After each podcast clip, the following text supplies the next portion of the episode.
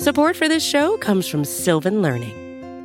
When children love learning, they can tackle any challenge life throws at them. Sylvan's Insight Assessment can help you determine if your child is ready for what's ahead.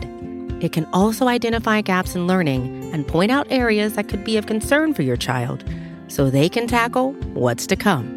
And right now, it's the best price of the year at twenty-nine dollars. Go to sylvan twenty-nine dot com to learn more and get your child's assessment for only twenty-nine dollars.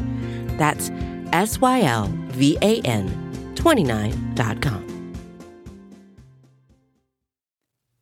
Chapter eight. Bad Dreams and a Worse Waking.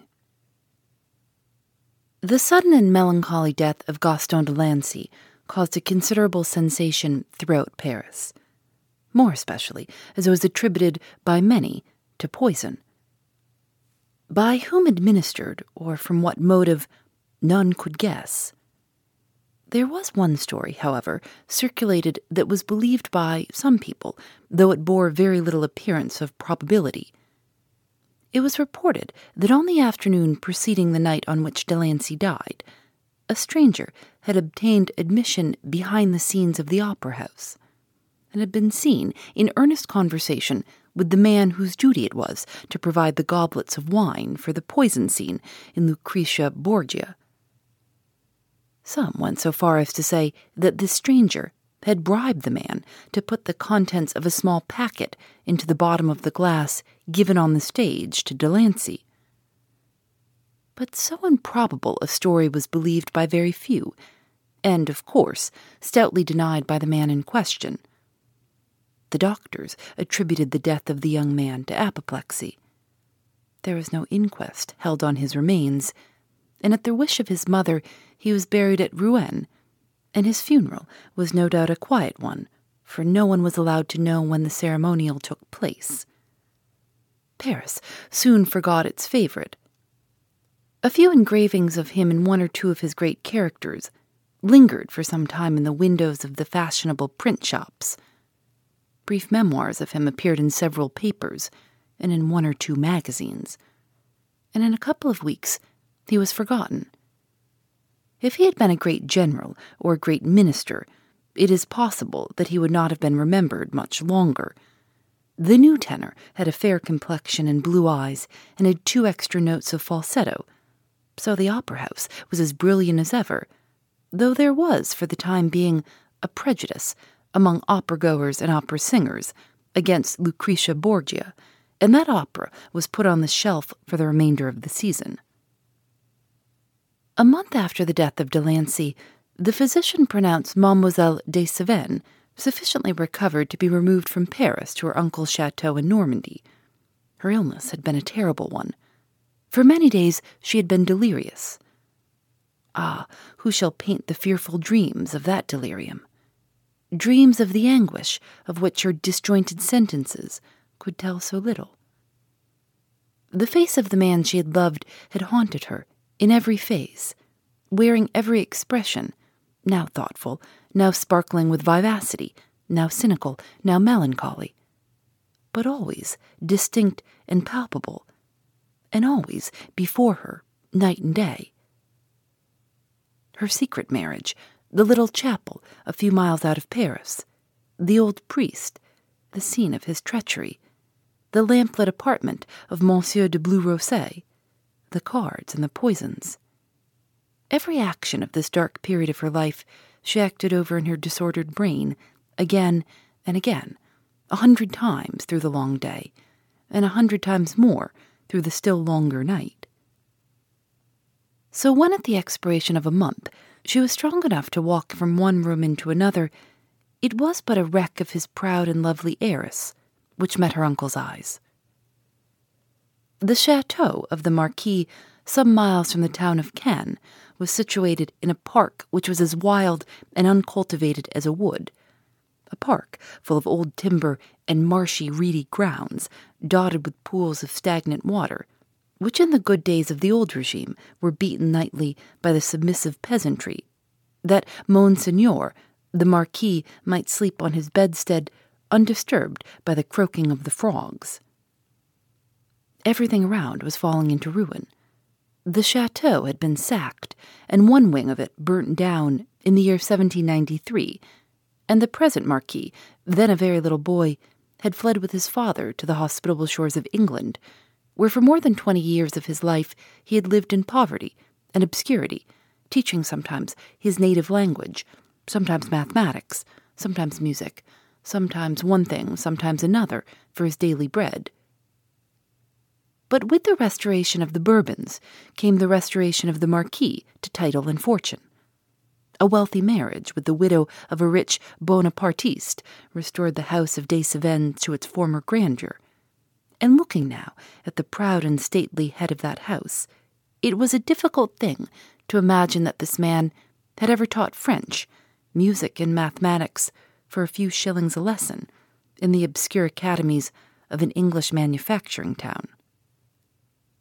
The dreary park, which surrounded the still more dreary and tumble-down chateau, was white with the fallen snow, through which the servants, or their servants, the neighbouring peasantry, coming backwards and forwards with some message or commission from the village, waded knee-deep, or well-nigh lost themselves in some unsuspected hollow, where the white drifts swept and lay collected in masses, whose depth was dangerous.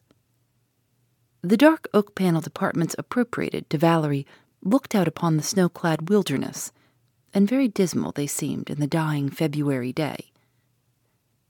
Grim pictures of dead-and-gone branches of this haughty house stared and frowned from their heavy frames at the pale girl, half-seated, half-reclining in a great easy-chair in the deep embayed window. One terrible mail-clad baron, who had fought and fallen at disastrous Agincourt, held an uplifted axe, and in the evening shadow it seemed to Valerie as if he raised it with a threatening glance beneath his heavy brows, which took a purpose and a meaning as the painted eyes met hers. And turn which way she would, the eyes of these dark portraits seemed to follow her, sometimes threateningly, sometimes reproachfully, sometimes with a melancholy look fraught with a strange and ominous sadness that chilled her to the soul. Logs of wood burned on the great hearth, supported by massive iron dogs, and their flickering light, falling now here, now there, left always the corners of the large room in shadow. The chill white night, looking in at the high window, strove with the firelight for mastery, and won it, so that the cheery beams, playing boo-peep among the quaint oak carving of the panelled walls and ceiling, hid themselves, abashed, before the chill stare of the cold steel-blue winter sky. The white face of the sick girl, under this dismal light, looked almost as still and lifeless as the face of her grandmother, in powder and patches, simpering down at her from the wall. She sat alone, no book near her, no sign of any womanly occupation in the great chamber, no friend to watch or tend her, for she had refused all companionship. She sat, with listless hands drooping upon the velvet cushions of her chair, her head thrown back, as if in utter abandonment of all things on the face of the wide earth, and her dark eyes staring straight before her, out into the dead waste of winter snow. So she has sat since early morning, so she will sit till her maid comes to her, and leads her to her dreary bedchamber, so she sits when her uncle visits her, and tries every means in his power to awaken a smile, or bring one look of animation into that dead face. Yes, it is the face of a dead woman, dead to hope, dead to love, dead to the past, still more utterly dead to a future, which, since it cannot restore the dead, can give her nothing. So the short February days, which seem so long to her, fade into the endless winter nights, and for her the morning has no light, nor the darkness any shelter. The consolations of that holy church, on which for ages past her ancestors have leant for succour, as a rock of mighty and eternal strength, she dare not seek. Her uncle's chaplain, a white-haired old man, who had nursed her in his arms a baby, and who resides at the chateau, beloved and honoured by all round, comes to her every morning, and on each visit tries anew to win her confidence, but in vain. How can she pour into the ears of this good and benevolent old man her dismal story? Surely he would cast her from him with contumely and horror. Surely he would tell her that for her there is no hope, that even a merciful heaven, ready to hear the prayer of every sinner, should be deaf to the despairing cries of such a guilty wretch as she. So she wears out the time and waits for death. Sometimes she thinks of the arch-tempter who smoothed the path of crime and misery in which she had trodden, and who, in doing so, seemed so much a part of herself, and so closely linked with her anguish and her revenge, that she often, in the weakness of her shattered mind, wondered if there were indeed such a person, or whether he might not be only the hideous incarnation of her own dark thoughts. He had spoken, though, of payment, of reward for his base services. If he were indeed human as her wretched self, why did he not come to claim his due? Her uncle entered the chamber in which she sat. "My dear Valerie," he said, "I am sorry to disturb you, but a person has just arrived on horseback from Cannes. He has travelled, he says, all the way from Paris to see you, and he knows that you will grant him an interview. I told him it was not likely you would do so, and that you certainly would not, with my consent. Who can this person be who has the impertinence to intrude at such a time as this? His name is entirely unknown to me." He gave her a card. She looked at it and read aloud. "Monsieur Raymond Marolles. The person is quite right, my dear uncle. I will see him." "But Valerie," remonstrated the Marquis. She looked at him with her mother's proud Spanish blood mantling in her pale cheek. "My dear uncle," she said quietly, "it is agreed between us, is it not, that I am in all things my own mistress, and that you have entire confidence in me. When you cease to trust me, we had better bid each other farewell, for we can then no longer live beneath the same roof." He looked with one imploring glance at the inflexible face, but it was fixed as death. "Tell them," she said, "to conduct Monsieur Marolles to this apartment. I must see him, and alone." The Marquis left her, and in a few moments Raymond entered the room, ushered in by the groom of the chambers. He had the old air of well-bred and fashionable indifference, which so well became him, and carried a light gold-headed riding-whip in his hand. "Mademoiselle," he said, "will perhaps pardon my intrusion of this evening, which can scarcely surprise her, if she will be pleased to remember that more than a month has elapsed since a melancholy occurrence at the Royal Italian Opera House, and that I have some right to be impatient." She did not answer him immediately, for at this moment a servant entered, carrying a lamp, which he placed on the table by her side, and afterwards drew the heavy velvet curtains across the great window, shutting out the chill winter night. "You are very much altered, mademoiselle," said Raymond, as he scrutinized the wan face under the lamplight. "That is scarcely strange," she answered in a chilling tone. "I am not yet accustomed to crime, and cannot wear the memory of it lightly." Her visitor was dusting his polished riding boot with his handkerchief as he spoke. Looking up with a smile, he said, "Nay, mademoiselle, I give you credit for more philosophy. Why use ugly words? Crime, poison, murder." He paused between each of these three words, as if every syllable had been some sharp instrument, as if every time he spoke he stabbed her to the heart and stopped to calculate the depth of the wound. There are no such words as those for beauty and high rank. A person far removed from our sphere offends us, and we sweep him from our path.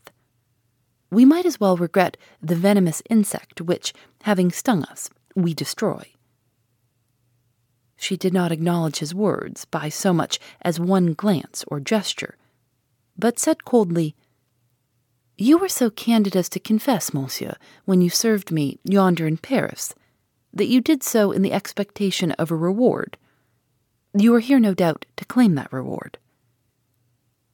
He looked up at her with so strange a light in his blue eyes, and so singular a smile, curving the dark mustache which hid his thin-arched lips, that in spite of herself she was startled into looking at him anxiously. He was determined that in the game they were playing she should hold no hidden cards, and he was therefore resolved to see her face stripped of its mask of cold indifference. After a minute's pause, he answered her question. "I am." "It is well, monsieur. Will you be good enough to state the amount you claim for your services?" "You are determined, mademoiselle, it appears. You are determined to give me credit for none but the most mercenary sentiments.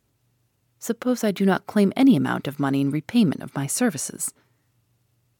"Then, monsieur, I have wronged you. You are a disinterested villain, and as such, worthy of the respect of the wicked. But since this is the case, our interview is at end. I am sorry you decline the award you have earned so worthily, and I have the honor to wish you good evening." He gave a low musical laugh. "Pardon me, mademoiselle," he said, "but really your words amuse me. A disinterested villain.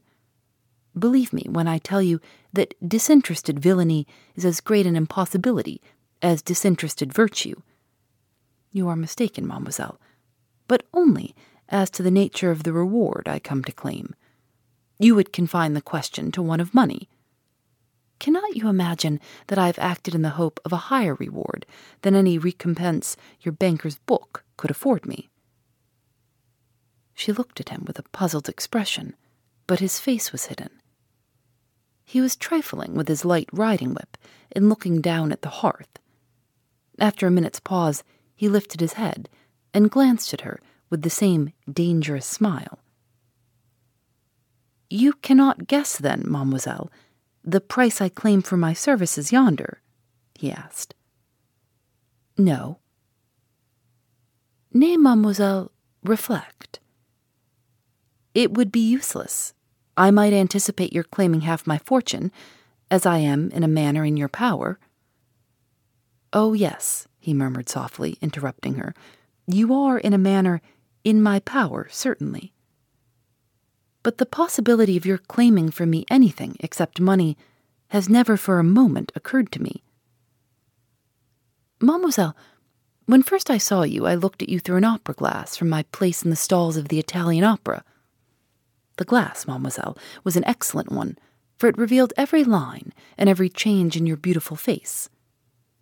From my observation of that face, I made two or three conclusions about your character which I now find were not made upon false premises. You are impulsive, mademoiselle, but you are not far-seeing. You are strong in your resolutions when once your mind is fixed. But that mind is easily influenced by others. You have passion, genius, courage, rare and beautiful gifts which distinguish you from the rest of womankind.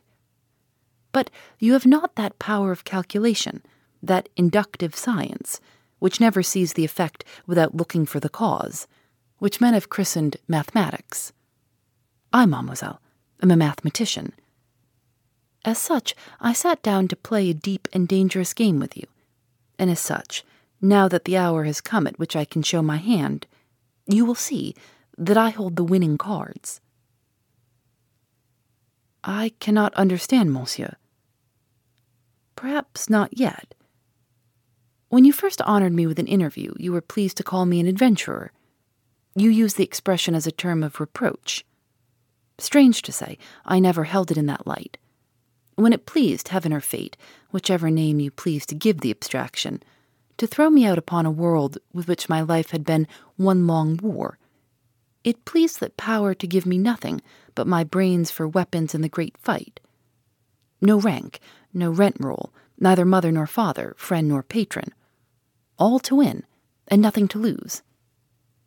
How much I had won when I first saw you, it would be hard for you, born in those great saloons to which I have struggled from the mire of the streets, it would be very hard, I say, for you to guess. I entered Paris one year ago, possessed of a sum of money which to me was wealth, but which might, perhaps to you, be a month's income. I had only one object, to multiply that sum a hundredfold. I became, therefore, a speculator, or as you call it, an adventurer. As a speculator, I took my seat in the stalls of the opera house the night I first saw you." She looked at him in utter bewilderment as he sat in his most careless attitude, playing with the gold handle of his riding whip. But she did not attempt to speak, and he continued. "I happened to hear from a bystander that you were the richest woman in France. Do you know, Mademoiselle, how an adventurer with a tolerably handsome face and a sufficiently gentlemanly address generally calculates on enriching himself? Or if you do not know, can you guess?" "No," she muttered, looking at him now as if she were in a trance, and he had some strange magnetic power over her. "Then, Mademoiselle, I must enlighten you. The adventurer who does not care to grow grey and decrepit in making a fortune by that slow and uncertain mode which people call honest industry looks about him for a fortune ready-made and waiting for him to claim it. He makes a wealthy marriage." "A wealthy marriage?" She repeated the words after him, as if mechanically. "Therefore, Mademoiselle, on seeing you, and on hearing the extent of your fortune, I said to myself, 'That is the woman I must marry.'" "Monsieur!" She started indignantly from her reclining attitude, but the effort was too much for her shattered frame, and she sank back exhausted. "Nay, Mademoiselle, I did not say, 'That is the woman I will marry,' but rather, 'That is the woman I must try to marry.' For as yet, remember, I did not hold one card in the great game I had to play. I raised my glass and looked long at your face, a very beautiful face, Mademoiselle, as you and your glass have long decided between you. I was, pardon me, disappointed. Had you been an ugly woman, my chances would have been so much better. Had you been disfigured by a hump, if it had been but the faintest elevation of one white shoulder, prouder, perhaps, than its fellow, had your hair been tinged with even a suspicion of the ardent hue which prejudice condemns, it would have been a wonderful advantage to me. Vain hope to win you by flattery, when even the truth must sound like flattery. And then again, one glance told me that you were no pretty simpleton, to be won by a stratagem or bewildered by romantic speeches. And yet, Mademoiselle, I did not despair. You were beautiful. You were impassioned. In your veins ran the purple blood of a nation whose children's love and hate are both akin to madness. You had, in short, a soul, and you might have a secret. Monsieur, at any rate, it would be no lost time to watch you. I therefore watched. Two or three gentlemen were talking to you. You did not listen to them. You were asked the same question three times, and on the second repetition of it you started and replied as by an effort. You were weary or indifferent. Now, as I have told you, Mademoiselle, in the science of mathematics we acknowledge no effect without a cause. There was a cause, then, for this distraction on your part. In a few minutes the curtain rose. You were no longer absent-minded. Elvino came on the stage. You were all attention.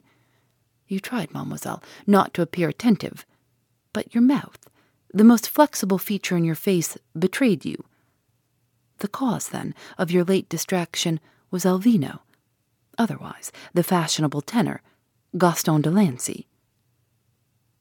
"Monsieur, for pity's sake," she cried imploringly. This was card number one. My chances were looking up. In a few minutes I saw you throw your bouquet on the stage.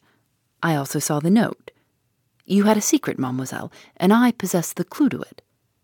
My cards were good ones. The rest must be done by good play. I knew I was no bad player, and sat down to the game with the determination to rise a winner. "Finish the recital of your villainy, Monsieur. I beg. It really becomes wearisome." She tried, as she spoke, to imitate his own indifference of manner, but she was utterly subdued and broken down, and waited for him to continue as the victim might wait the pleasure of the executioner, and with as little thought of opposing him. "Then, Mademoiselle, I have little more to say, except to claim my reward. That reward is your hand. He said this as if he never even dreamt of the possibility of a refusal. "Are you mad, monsieur?" She had for some time anticipated this climax, and she felt how utterly powerless she was in the hands of an unscrupulous villain. How unscrupulous, she did not yet know. "Nay, mademoiselle, remember, a man has been poisoned. Easy enough to set suspicion, which has already pointed to foul play, more fully at work. Easy enough to prove a certain secret marriage, a certain midnight visit to that renowned and not too highly respected chemist, Monsieur Bleu-Rosé. Easy enough to produce the order for five thousand francs, signed by Mademoiselle de Cévennes. And should these proofs not carry with them conviction, I am the fortunate possessor of a wine-glass, emblazoned with the arms of your house, in which still remains the sediment of a poison well known to the more distinguished members of the medical science. I think, mademoiselle, these few evidences, added to the powerful motive revealed by your secret marriage, would be quite sufficient to set every newspaper in France busy with the details of a murder unprecedented in the criminal annals of this country. But, mademoiselle, I have wearied you. You are pale, exhausted. I have no wish to hurry you into a rash acceptance of my offer. Think of it, and tomorrow let me hear your decision. Till then, adieu." He rose as he spoke. She bowed her head in assent to his last proposition, and he left her. Did he know, or did he guess, that there might be another reason to render her acceptance of his hand possible? Did he think that even his obscure name might be a shelter to her in days to come?